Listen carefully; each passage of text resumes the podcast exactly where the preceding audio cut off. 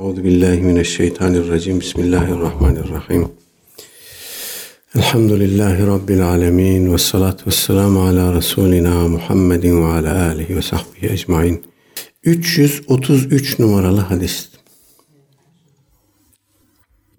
An Ebi Eyyube Halid ibn Zeyd el-Ensari radıyallahu anhu en raculen kal ya Resulallah أخبرني بعمل يدخلني الجنة ويباعدوني من النار فقال النبي صلى الله عليه وسلم تعبد الله ولا تشرك به شيئا وتقيم الصلاة وتؤتي الزكاة وتصل الرحمة متفق عليه İmam Bukhari ve Müslim rahimahumallah beraberce müttefikan rivayet etmişler.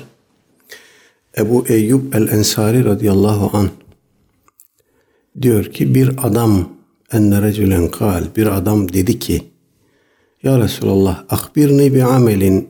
Ey Allah'ın Resulü bana bir amel haber ver bir amel öğret ki yudhilunil cennete onu işleyeyim de beni cennete soksun. O amel üzerinden o amel vasılasıyla cennete gideyim.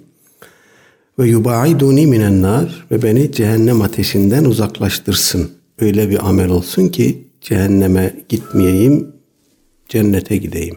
Fekalen Nebi sallallahu aleyhi ve sellem Efendimiz cevaben buyurdu ki ta'budullâhe Allah'a kulluk edersin.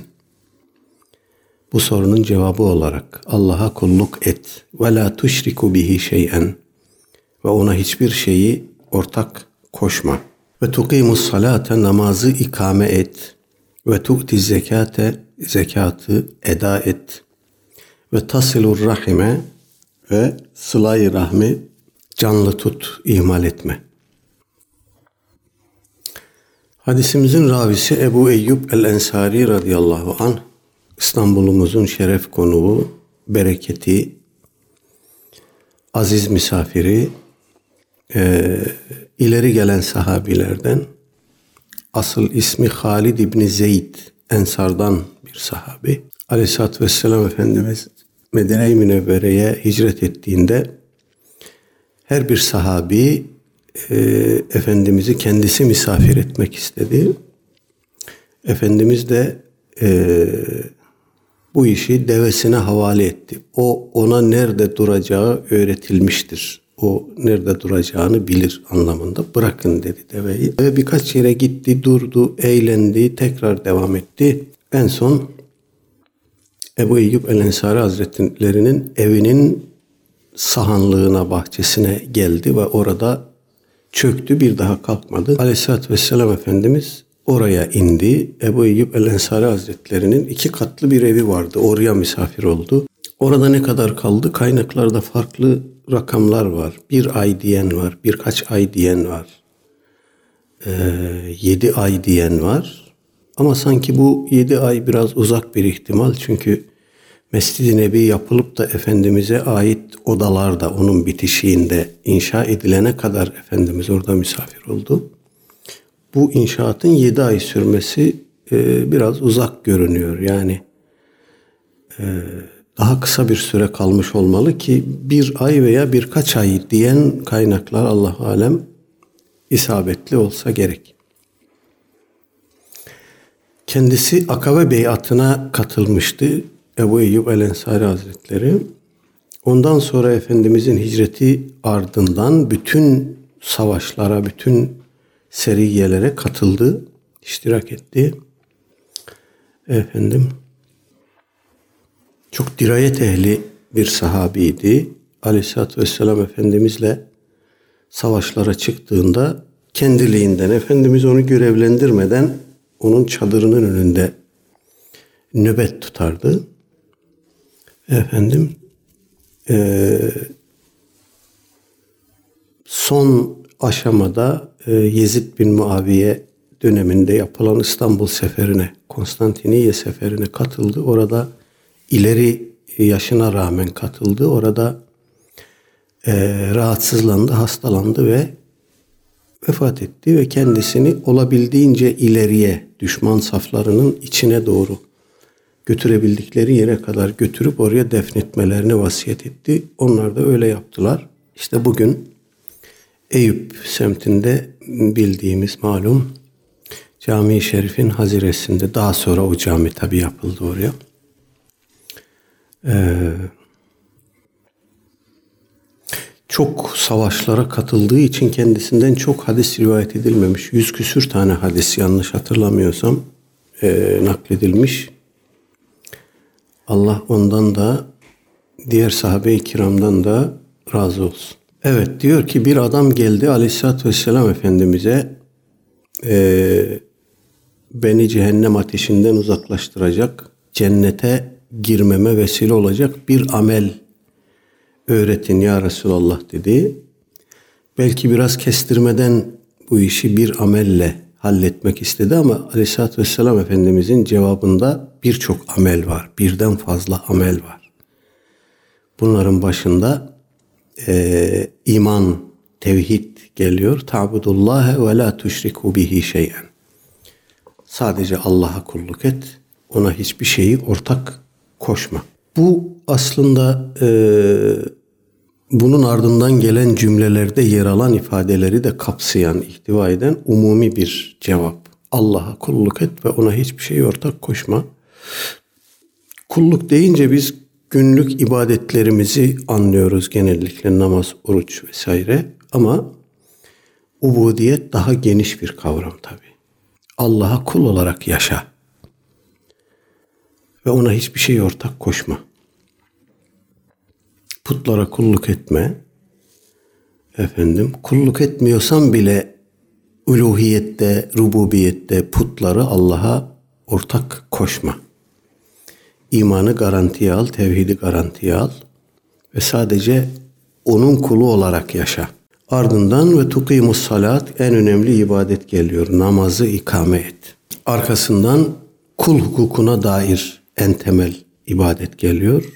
Ve tu'ti zekate zekatı eda et, zekatı ver.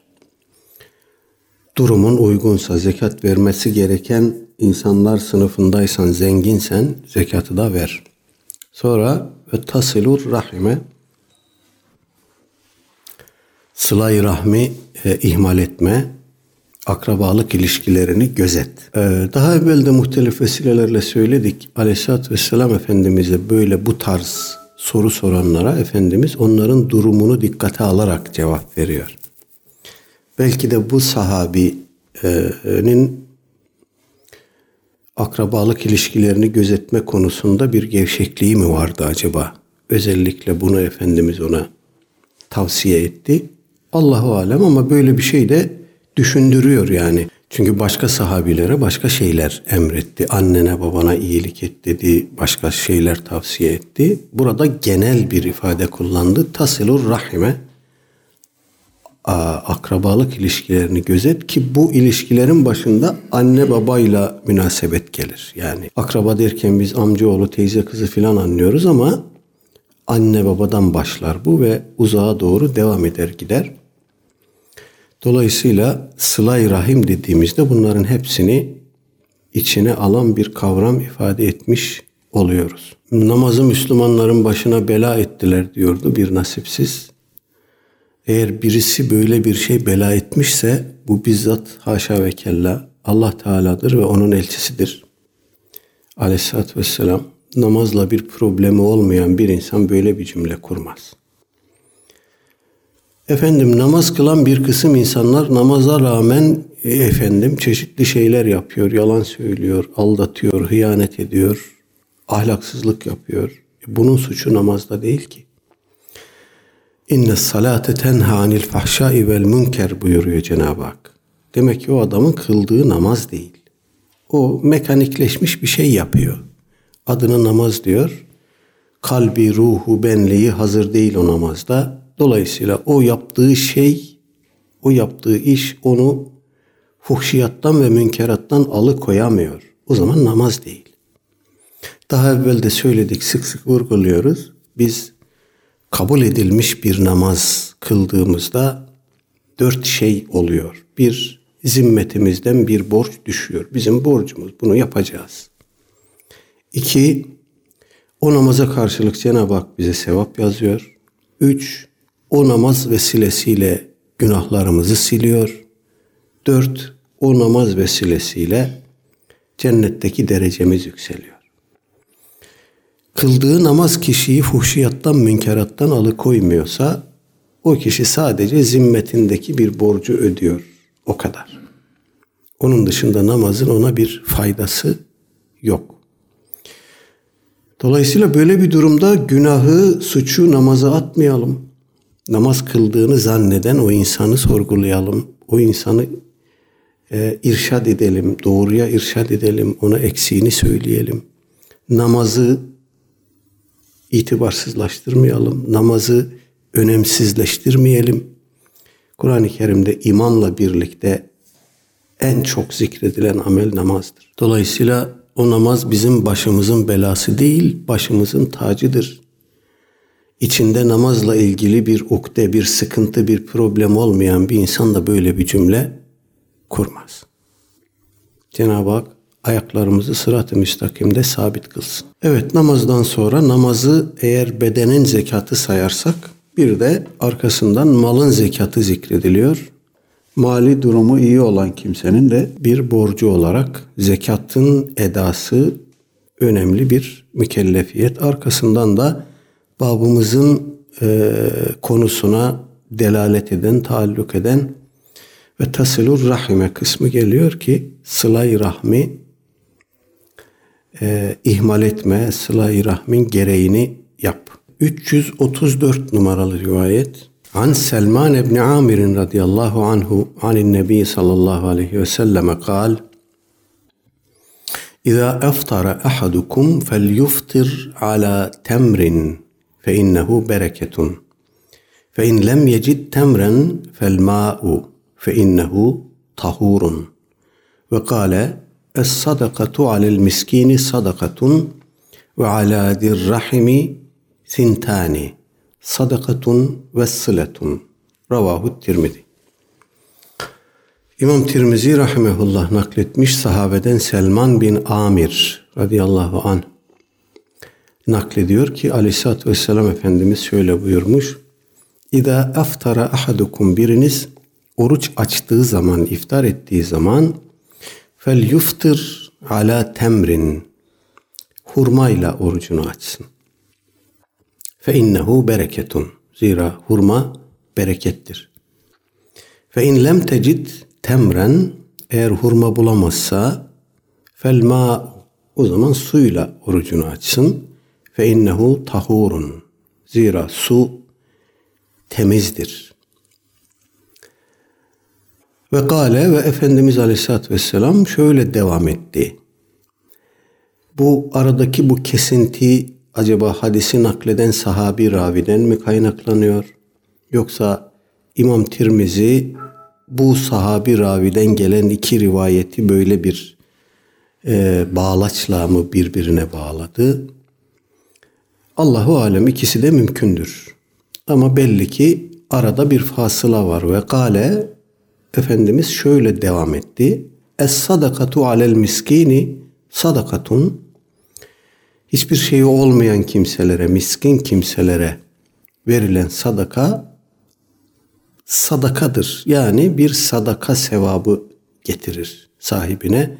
Bir sevap, sadaka sevabı kazandırır.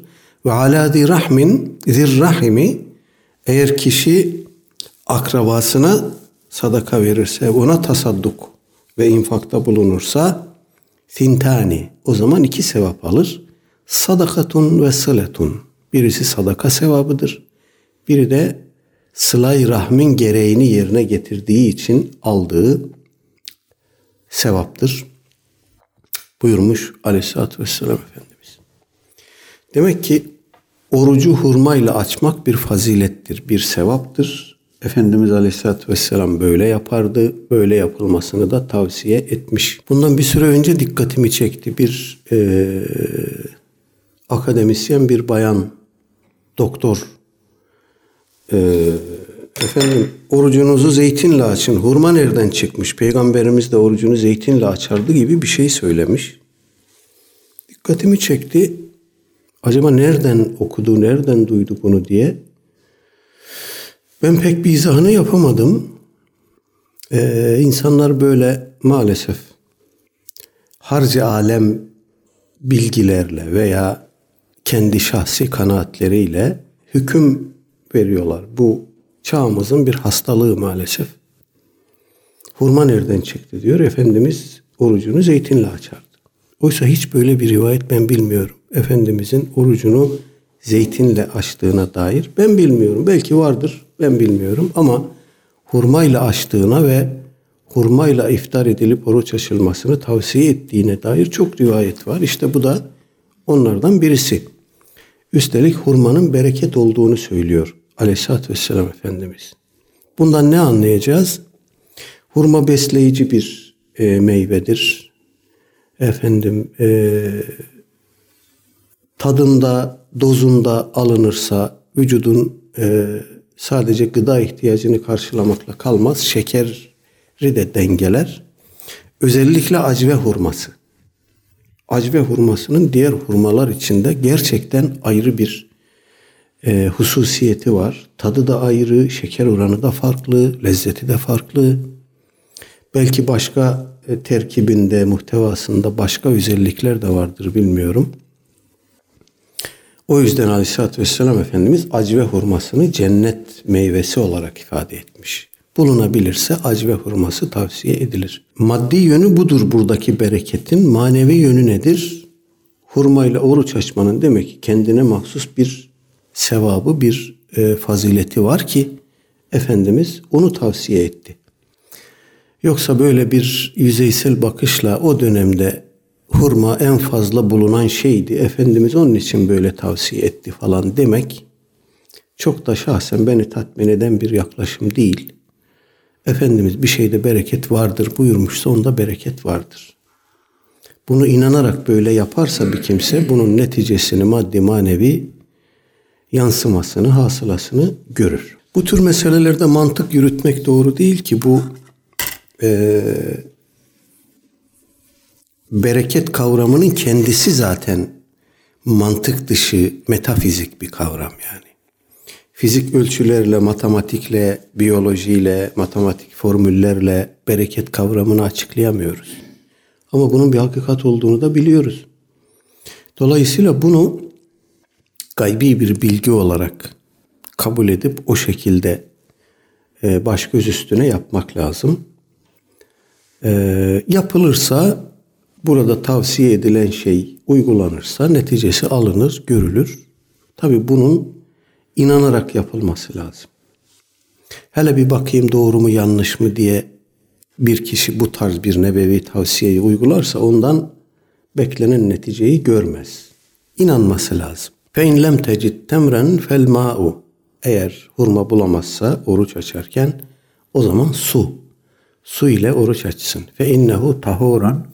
Zira su temizdir. Ee, bu kelimenin bünyesinde aynı zamanda temizleyici olma özelliği de var. Ee, tahur dediğimiz zaman hem temiz hem temizleyici anlamına geliyor. Dolayısıyla su kendisi temizdir. Vücudu da temizleyicidir. Yeterince su içersek vücudumuzdaki zararlı toksinleri şunu bunu su ile, ter ile, idrar ile vesaire ile atıyoruz vücuttan. Efendimiz Allahu alem her iki özelliğini de kastederek fe innehu tahurun buyurmuş. Kale ve şöyle devam etmiş. Es sadakatu alel miskini sadakatun.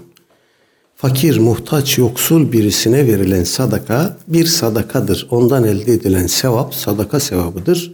Ve aladir rahimi Tintani. Ee, Sıla-i Rahim ilişkisini, akrabalık ilişkisini gözetmemiz gerekenlerden birisine verilirse bu sadaka oradan iki sevap alıyoruz. Biri tasadduk sevabı, biri de sıla-i rahim sevabı. 335 numaralı rivayet. An İbni Umar radıyallahu anhuma kal, Kânet tahti imra'atun تحتي امرأة وكنت أحبها وكان عمر يكرهها فقال لي طلقها فأبيت فأتى عمر رضي الله عنه النبي صلى الله عليه وسلم فذكر ذلك له فقال النبي صلى الله عليه وسلم طلقها رواه Ebu Davud ve Tirmizi. Enteresan bir rivayet e, var sırada. İmam Ebu Davud ve İmam Tirmizi rahimehumallah rivayet etmişler. Abdullah İbni Ömer radıyallahu anhuma diyor ki Kânet tahti imraetun Benim bir eşim vardı, bir hanımım vardı. Ve kuntu uhibbuha. Kendisini severdim, seviyordum. Ve kana Ömer'u yekrahuha. Ömer, Hazreti Ömer babası onu sevmiyordu. Babam onu sevmiyordu diyor. Fekale li tallikha. Bana dedi ki onu boşa. Fe ebeytu. Ama ben buna yanaşmadım. Buna razı olmadım.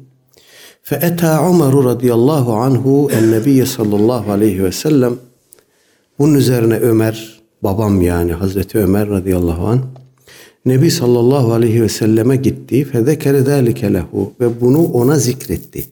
Bu durumu Efendimiz'e zikretti. Fekalen Nebi sallallahu aleyhi ve sellem Efendimiz buyurdu ki tallikha onu boşa. Rivayet burada bitiyor. Bundan sonra İbni Ömer radıyallahu anhuma'nın o çok sevdiğim dediği eşini boşadığını sözün gelişinden anlıyoruz. Aleyhisselatü Vesselam Efendimiz de boşa demişse boşamıştır. İmam Nevevi merhum bunu burada niye zikretti? İşte sıla rahim akrabalık ilişkilerini gözetme babından ana babanın talebini, dileğini, beklentisini yerine getirmek de sıla rahimdir demek istiyor bize İmam Nevevi merhum. Ama burada da bir problem var birimizin çok sevdiği hanımını babası bunu boşa dese boşamak zorunda mıyız? Babamız boşa dedi diye. Babamız o hanımımızı sevmiyor diye boşamak zorunda mıyız? Bu sorunun cevabı arkadaşlar hem evettir hem hayırdır. Nasıl evettir? Ee, Aleyhisselatü Vesselam Efendimiz buyurmuş ki hubbuke şey'e yu'mi ve yusim bir şeyi çok severse bir kimse ona karşı kendisini kör ve sağır eder. Hani sevgi dozu kaçırılmışsa kişiyi kör ve sağır eder. Muhtemeldir ki bizim göremediğimiz sevgimizden, muhabbetimizden dolayı göremediğimiz bir kısım eksikleri vardır hanımımızın. Biz onu görmüyoruz ya da görüyoruz ama önemsemiyoruz. Onlar gerek kul hukukuna gerek hukukullah'a taalluk eden önemli eksiklerdir. Efendim biz onu sevdamız dolayısıyla e, sineye çekiyoruz, görmüyoruz. Elbet düzelir filan diyoruz belki. Eğer böyle bir şeyse o zaman kişinin eşini boşaması gerekir. Ama böyle bir şey değilse Babamız sırf kaşının üstünde kara var diye hanımımızdan hoşlanmıyor. Hanımımızın bir kusuru eksiği yok. Hürmetinde, izzetinde, ibadetinde, efendim, eşler arası hukuku gözetmede herhangi bir ihmali kusuru yok. Babamız bunu boşa dedi diye boşamak zorunda mıyız? Hayır. Kesin bir biçimde hayır. Peki bu rivayetin bize anlatmak istediği nedir? Arkadaşlar Hazreti Ömer'den bahsediyoruz burada. Aleyhisselatü Vesselam Efendimiz buyurmuş ki benden önceki ümmetler içerisinde benden önceki peygamberlerin ümmetleri içerisinde daha doğrusu muhaddesler vardı. Allah'ın kendilerine ilham yoluyla bilgi verdiği kimseler vardı. Benim ümmetimde de varsa o Ömer'dir. Sahih bir rivayet. Hazreti Ömer e, gene Efendimiz Aleyhisselatü Vesselam'ın şahitliğiyle, tanıklığıyla şeytanın bile Hazreti Ömer söz konusu olduğunda yolunu değiştirdiğini görüyoruz. Böyle bir e, insan, bir dirayet zirvesi, bir ilim zirvesi efendim. Aynı zamanda hiç şüphesiz büyük bir velidir Hazreti Ömer. Sahabe öyledir, Sahabenin büyükleri de evliyanın büyükleridir. Nitekim e, hilafeti döneminde o çok meşhur bir hadise, bir ordu gönderiyor e, bir cihada. Efendim, Sariye diye bir komutan var. Ordunun arkasından düşman çeviriyor, komutan görmüyor. Hazreti Ömer de minberde, hutbe irad diyor mescitte, minberde. O esnada konuşmasını kesiyor ve ya Sariye el cebel el cebel diyor. Bağırıyor böyle. Hazreti Sariye duyuyor bu sesi ve dağa döndüğünde bakıyor ki düşman arkadan geliyor. Dönüp geldiğinde Hazreti Ömer'e bunu söylüyor. Evet diyor ben gösterildin sen bana baktım ki arkandan düşman geliyor. Seni uyarmak istedim. Medine-i Münevvere'den kilometrelerce yola Hazreti Ömer'in sesi gidiyor. O olayı görüyor ve müdahale ediyor. Böyle bir Ömer'den bahsediyoruz. Böyle şeyler mümkün müdür arkadaşlar? Tabii ki mümkündür. Evliyanın kerameti haktır. Sahabe-i kiram da evliyanın en büyükleridir. Sahabe-i kiramın büyükleri de onların da büyükleridir. Dolayısıyla Hazreti Ömer'in, Hazreti Ebu Bekir'in, diğer büyük sahabilerin bu tarz kerametlerini okuduğumuzda, dinlediğimizde bunu yadırgamak doğru değil. Keramet haktır. Ehl-i sünnet inancı budur. Dolayısıyla Hazreti Ömer de bu tarz kerametler kendisinden sadır olan bir insandır. Muhtemeldir ki İbn Ömer radıyallahu anhumanın yani oğlunun karısında bir şey gördü. Bunu da söyleyip efendim ee, belki bir çekişme dedikodu mevzusu yapılacak, belki fitne büyüyecek bir şey olacak. Bunu doğru bulmuyor. Sadece kestirmeden sen bunu boşa oğlum diyor. Biz böyle bir hadiseyi arkadaşlar Hazreti İbrahim Aleyhisselam'dan hatırlıyoruz. Hazreti Hacer validemizle oğlu İsmail Aleyhisselam'ı Hicaz'a getirip bıraktı gitti biliyorsunuz. Orada İsmail Aleyhisselam büyüdü, yetişti. Efendim oraya göç etmiş olan Arapların atası olan kavmin e, kızlarından biriyle evlendi.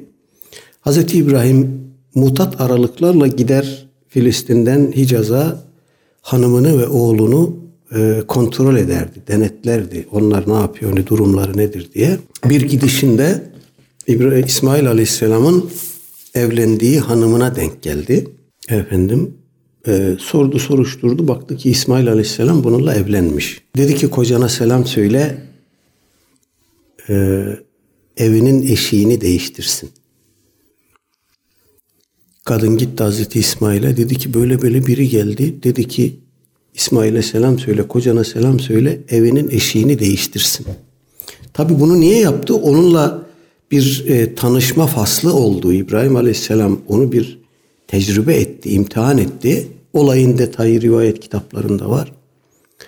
İsmail Aleyhisselam da boşadı. Arkasından öbür gelişinde bu defa yeni bir hanımla evlenmişti. Onu tanıdı, onu tecrübe etti. Ona da dedi ki kocana selam söyle, evinin eşiğini tutsun, sahip çıksın. Bu hanıma sahip çıksın yani bunu bırakmasın anlamında. Dolayısıyla e, özellikle hani gençlik çağında insanın e, tecrübelerinin, e, tutkularının ne bileyim zaaflarının filan henüz böyle e, durulup oturulmadığı bir çağ olduğu için insan zaaflarının, tutkularının esiri olabilir. Bazı şeyleri görmeyebilir. Ama bunu tecrübe basiret sahibi biri görür ve onu ikaz ederse onu da dikkate alması gerekir. Biz sahabe-i kiramın aile hayatından arkadaşlar ben senin bu hanımını sevmedim bunu boşa şeklinde meşru bir gerekçe olmaksızın böyle aileye müdahale edildiğini çok bilmiyoruz. Özellikle sahabe-i kiramın hayatından çok bilmiyoruz. Demek ki e, bir şey gördü Hazreti Ömer e, ve oğluna kestirmeden yavrum bunu boşa dedi. İbn Ömer de tabi e, bir de seviyor hanımını. Buna yanaşmadı. Gönlü razı olmadı. Gönül ferman dinlemiyor malum. Fakat diretince Aleyhisselatü Vesselam Efendimizin bu defa tavsiyesi ya da emri. Burası da önemli. Hazreti Ömer Efendimiz'e ne dedi acaba? Ne anlattı ki Efendimiz de o hanımı boşamasını emretti İbni Ömer radıyallahu anhumaya.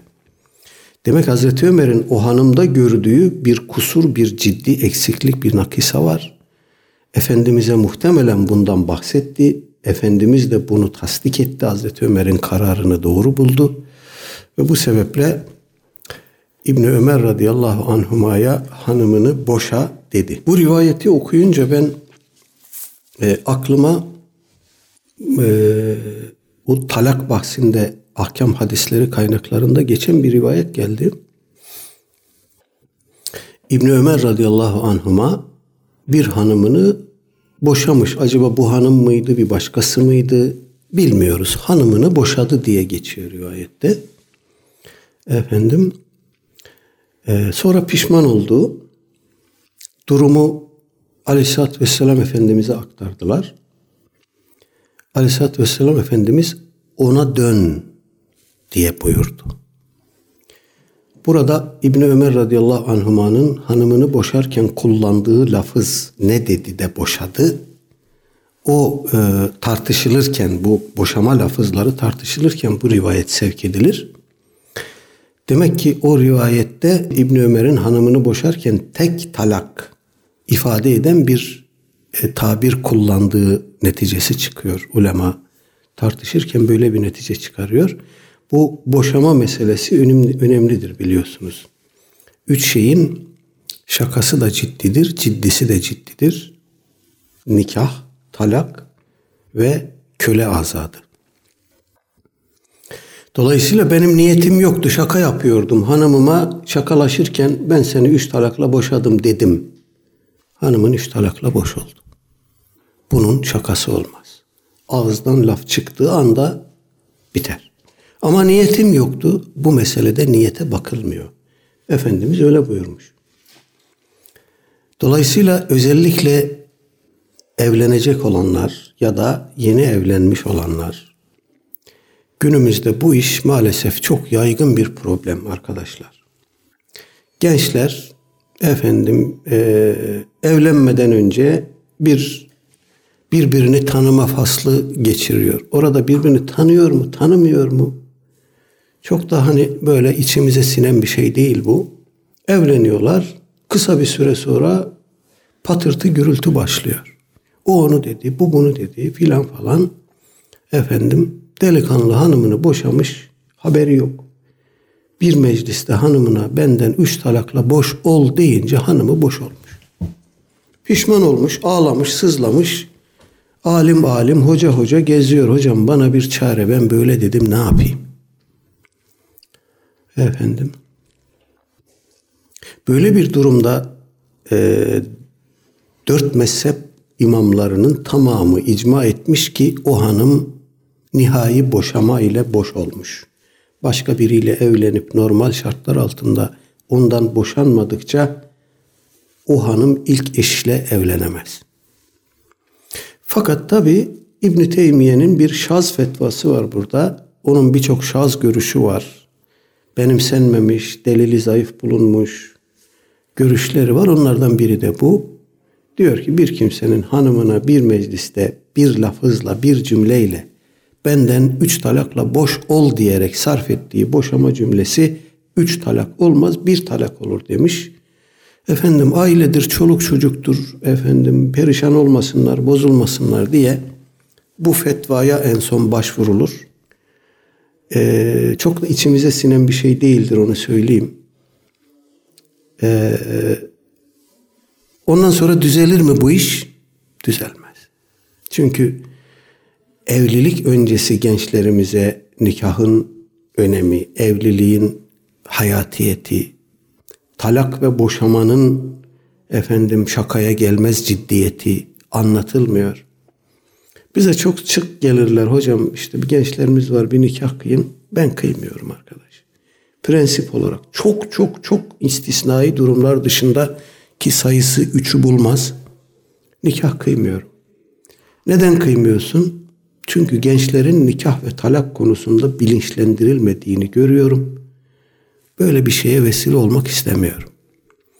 O istisna tanıdığım iki nikah da gençlere önce birer tane ilmihal hediye etmişimdir veya gidin şu ilmihalleri alın demişimdir.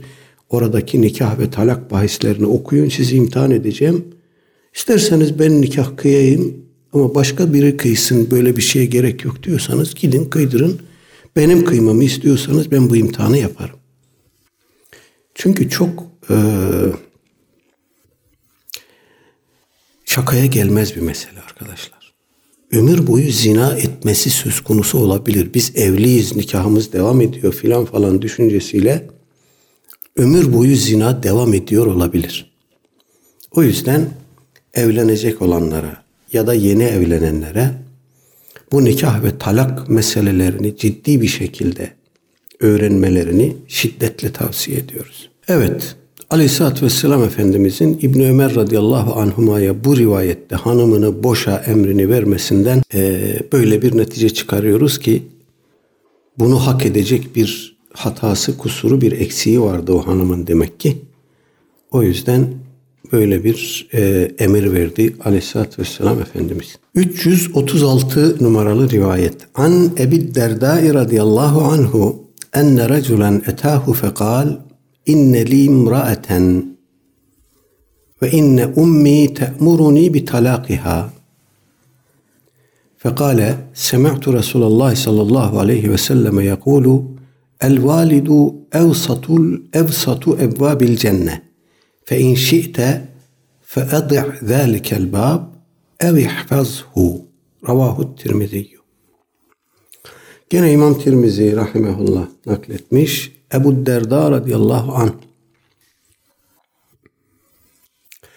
diyor ki enne raculen etahu bir adam kendisine gelmiş. Ebu Derda radıyallahu anh'a gelmiş bir adam.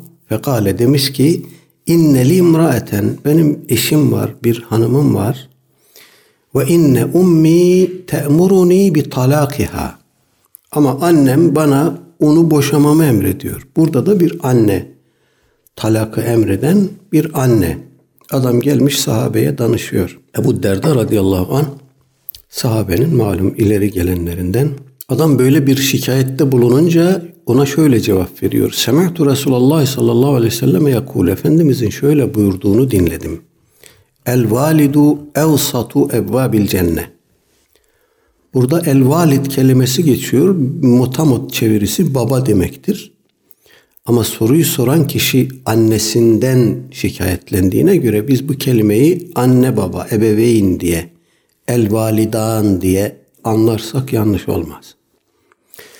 El validani diye söyleyelim. Evsatu ebvabil cenne. Onlar cennete, cennetin orta kapısından girecekler. Ya da anne babanın rızalığını alan kimse annesi babası kendisinden razı olan kimse cennetin orta kapısından girer. Buradaki evsatul ev, evsatu ebvabil cenne ifadesi mutamut çeviride cennetin orta kapısı e, diye çevrilir ama e, hayrul umuri evsatuha ifadesinden hakikatinden cennetin en e, önemli kapısı, en eftal kapısı diye anlamak bunu mümkündür. Evet, anne babanın e, rızalığı cennete orta kapısından girmeye vesile olur. Fe in şi'te fe ad'i zalikel bab. Eğer istiyorsan bu kapıyı zayi et. Bu kapıdan cennete girme şansını tep Ev ihfazhu ya da istersen bunu muhafaza et. Bu kapıdan cennete girme şansını elinde bulundur diyor. Muhtemelen burada da bir evvelki hadiste gördüğümüz durum bahse konu. Demek ki bu o sahabinin annesi de gelininde bir şey görmüş, onu boşamasını istiyor. Ee, bu rivayet vesilesiyle evliliklerimizde, gençlerin evliliğinde bilhassa e, gelin kaynana çekişmeleri, anlaşmazlıkları, kavgaları e, aklımıza geliyor ister istemez. Efendim erkek tarafı e, damadın annesi oğlunu tırnak içinde el kızıyla paylaşmak istemez. Çok sever onu. Evlenince o evlat daha da sevgili olur. O evlat el kızına ilgi göstermeye başladığında tırnak içinde kaynanaya bir haller olur. Oğlanın annesine bir haller olur. Efendim başlar o geline eza ve cefa etmeye, onu aşağılamaya. Ne bileyim yani e, doğru şey değil bunlar. Gelin kaynana çekişmesi evliliğin ve evin bereketini alıp götüren bir şeydir. Yani sen de bir adamla evlendin. Senin kaynanan da sana aynı muameleyi yapsaydı razı olur muydun? Değil mi? Sen de neticede bir annenin evladıyla evlendin. Sana kaynanan aynı muameleyi yapsa razı olur muydun? Arkadaşlar gerçekten büyük bir sorundur bu. E bir de günümüzde tabii evlenmeler, boşanmalar artık böyle sıradanlaştı maalesef. Yani evlilik de boşanma da artık anlamını, ciddiyetini kaybetti. Bir dükkandan bir mal alıp sonra götürüp geri vermek gibi bir şey haline geldi. Bu kadar basitleşti, anlamını bu kadar kaybetti.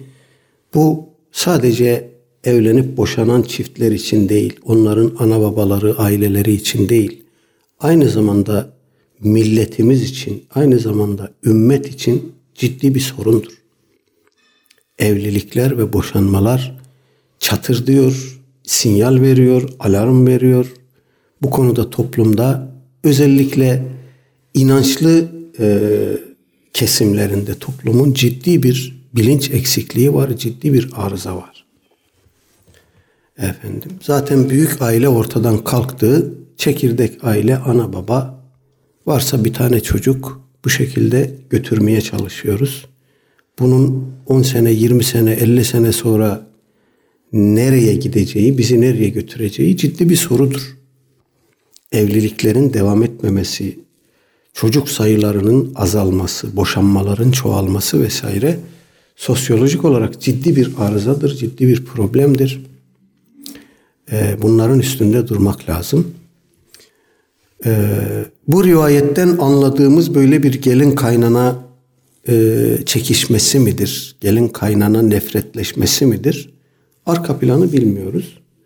Dolayısıyla e, biz ahseni mahmiline hamlederek bunu en güzel yorumunu, en makul yorumunu yapalım ve bir evvelki rivayette söylediğimiz durumun burada da bahse konu olduğunu ifade edelim. Vallahu alem diyerek de bitirelim. 337 numaralı rivayet. Anil Bera İbni Azibin radıyallahu anhuma anin Nebi sallallahu aleyhi ve selleme kal El haletu bi menziletil ummi ravahu tirmidiyyu. Bera bin Azib radıyallahu anh naklediyor. Ee, İmam Tirmizi rahimehullah rivayet etmiş. Aleyhisselatü Vesselam Efendimiz buyurmuş ki El haletu bi menziletil ummi. Teyze anne gibidir. Hale kelimesi e, dilimize hala olarak geçmiş ama biz babanın kız kardeşine hala diyoruz. Araplar annenin kız kardeşine hale diyor. Ee, burada bahse konu olan da annenin kız kardeşidir.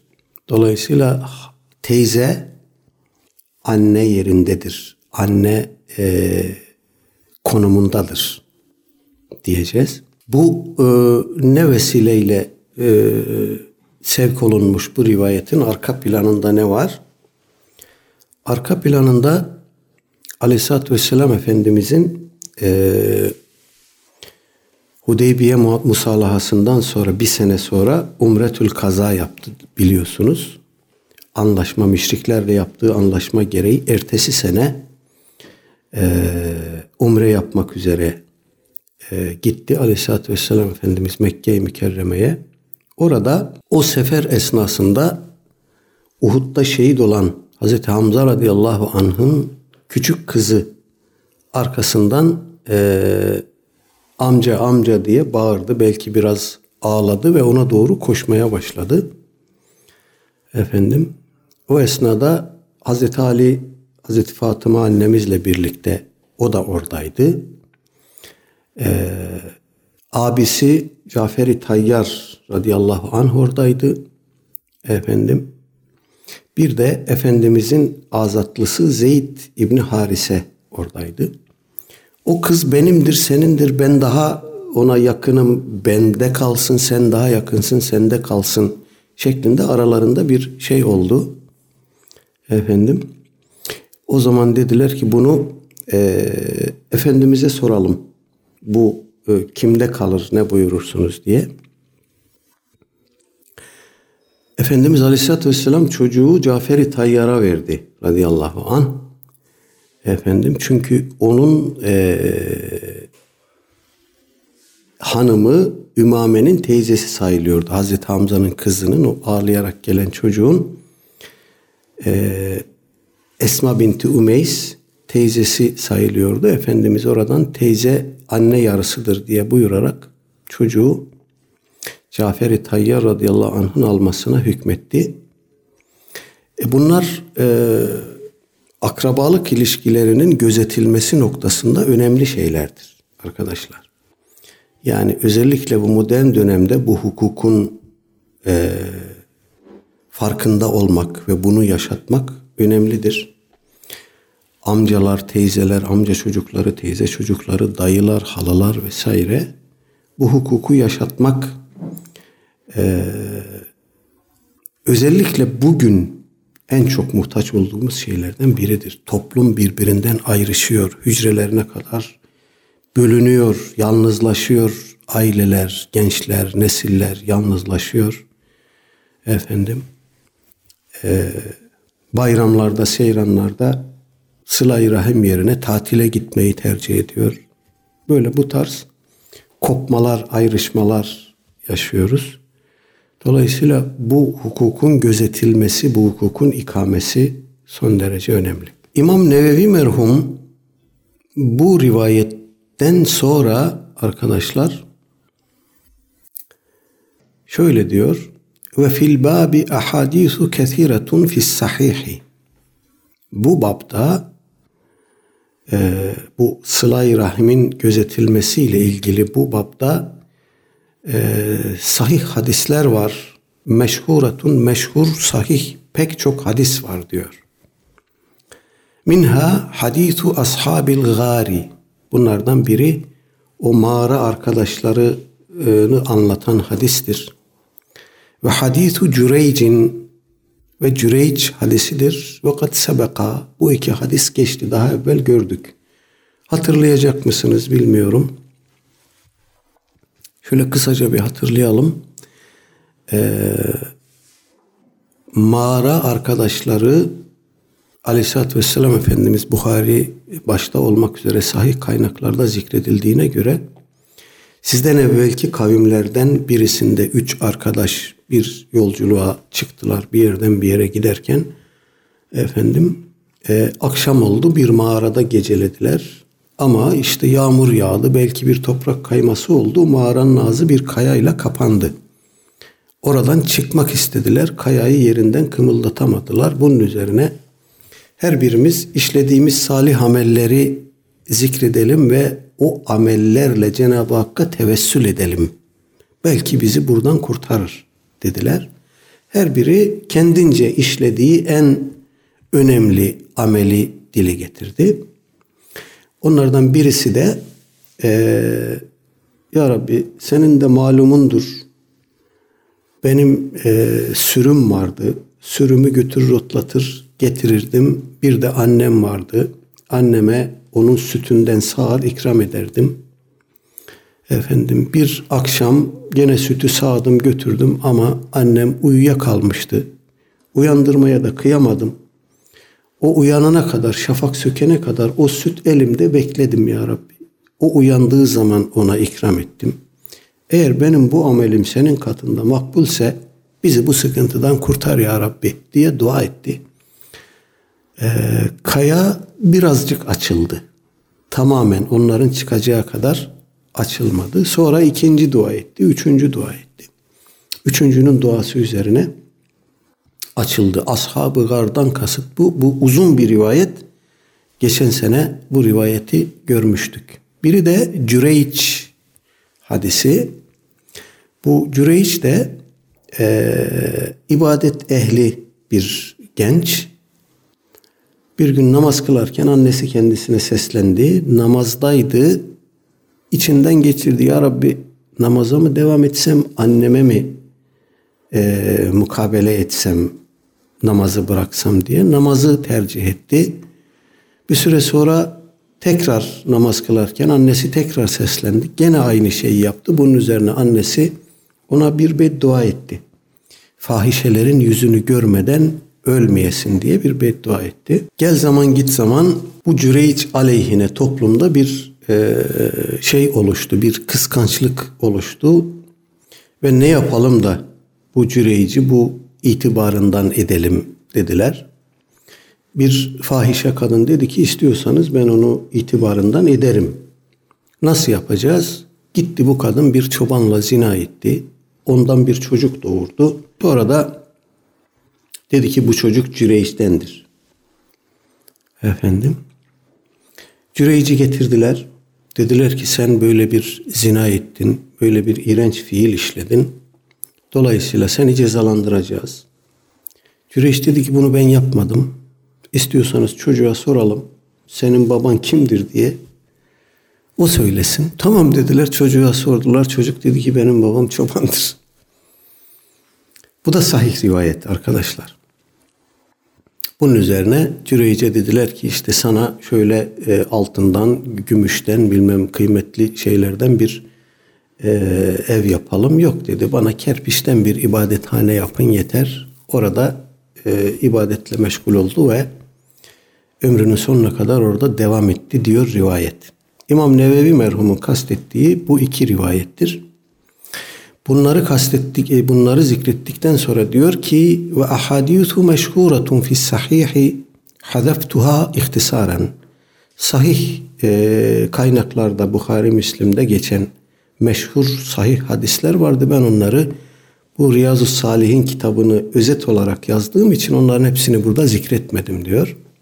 Ve min ehemmiha bu zikretmediğim hadislerin en önemlilerinden birisi de şudur diyor.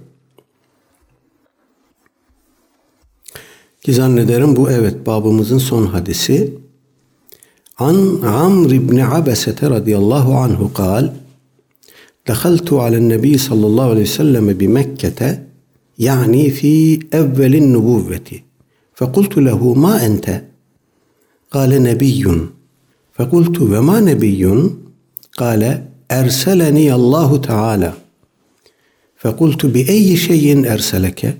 قال أرسلني بصلة الأرحام وكسر الأوثان وأن يوحد الله ولا يشرك به şey'un ravahu Müslim. Evet, kastettiği son rivayet, bu babın son rivayeti Amr İbni Abese radıyallahu anh'tan geliyor. Diyor ki, Dehaltu alen nebiyyi sallallahu aleyhi ve selleme bi Mekke'te. Yani fi evvelin nubuvve. Efendimiz Aleyhisselatü Vesselam'a ilk vahiy gelmeye başladığında, o tebligata ilk başladığı süreçte Peygamber Efendimizin yanına girdim. Fekultu lehu ona dedim ki, ma ente, sen kimsin, necisin? Kale nebiyyun, dedi ki ben nebiyim, peygamberim. Fekultu ve ma nebiyyun, dedim ki peygamber nedir? Kale dedi ki erseleni Allahu Teala beni Allah gönderdi, görevlendirdi peygamber olarak. Fekultu bi eyyi şeyin erselek. Seni neyle gönderdi? Vazifen nedir? Niye gönderdi seni? Kale buyurdu ki erseleni bis sıletil erhami. Beni akrabalık ilişkilerini gözetmek üzere gönderdi. Ve kesril evsani ve putları kırmak, ortadan kaldırmak için gönderdi. Ve en yuvahhadallahu ve kendisini tevhid etmek, tevhid edilmesi için ya da ve la yüşreku bihi şeyun ve hiçbir şeyin ona ortak koşulmaması için gönderdi. Burada e, İmam Müslim rahimehullah nakletmiş. Aleyhisselatü Vesselam Efendimizin o cahiliye toplumuna ilk e, verdiği mesajların ehemmiyetini hangi hususları seçerek öne çıkardığını görüyoruz. Akrabalık ilişkilerini gözetmek, putları ortadan kaldırmak, Allah Teala'yı birlemek, tevhid etmek ve ona hiçbir şeyi ortak koşmamak. Dikkat ederseniz burada e, ibadetler yok, namaz yok, oruç yok, zekat yok vesaire yok. Tevhid var. Bir de ameli hususlar olarak sılayı rahim var.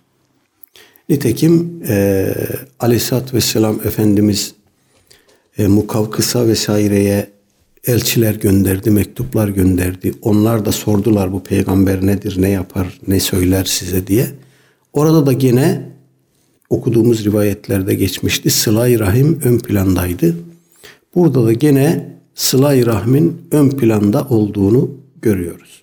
Anaya, babaya, yakın akrabaya, uzak akrabaya vesaireye bu okuduğumuz baptaki rivayetler vesilesiyle değinmiştik. Bunlarla ilgili hukuka değinmiştik. Son bir noktayı dikkatinize sunarak kapatayım. Ulema diyor ki e, ana ve babaya karşı e, takınmamız gereken tavır nedir? Hanefi ulemanın şöyle bir tespiti var. Diyorlar ki hürmette baba ön plandadır, hizmette anne ön plandadır. Yani babanız içeriye girdiğinde ayağa kalkarsınız ama sizden su istediklerinde mesela götürür önce annenize ikram edersiniz. Hürmette baba ön plandadır, hizmette anne ön plandadır. Bizim kültürümüz de zaten böyle oluşmuştur. Yani anne daha evlatla yakındır. Evlat onunla daha rahat konuşur. Bir kısım özel mevzularını anneye daha rahat açar. Babaya açamaz. Baba çünkü hani biraz resmiyet, biraz ciddiyet, biraz terbiye edici misyonuyla ön plandadır. Dolayısıyla ona gösterdiğimiz hürmeti anneye ikram olarak gösteririz. Gerçekten de kültürümüzde önemli bir yeri olan bir meseledir. Evet böylece bir bab daha bitmiş oldu arkadaşlar. Elhamdülillah diyelim. Derste de gene benzeri bir mevzu e, ana babaya hürmetsizlik etmenin haram olduğu, akrabayla ilişkiyi kesmemek gerektiği noktasında bir e, bölüm daha gelecek. Onunla inşallah devam ederiz. Bu soru için teşekkür ederim. Bu evvelki Cüreyç rivayetinde geçmişti orada bahsetmiştik. Eğer kıldığımız namaz bir farz namazsa onu bozmamalıyız. Ama nafile namazsa annemiz seslendiğinde onu bozup, namazı bozup ona cevap vermeli, çağrısına icabet etmeliyiz. Tabi tabi. Onun içine sünnet de dahildir. Peki. Haftaya görüşmek üzere. Cenab-ı Hakk'a emanet olun. Ve sallallahu ala seyyidina Muhammedin ve ala alihi ve sahbihi ecmain. Velhamdülillahi Rabbil alemin. Vesselamu aleyküm ve rahmetullah.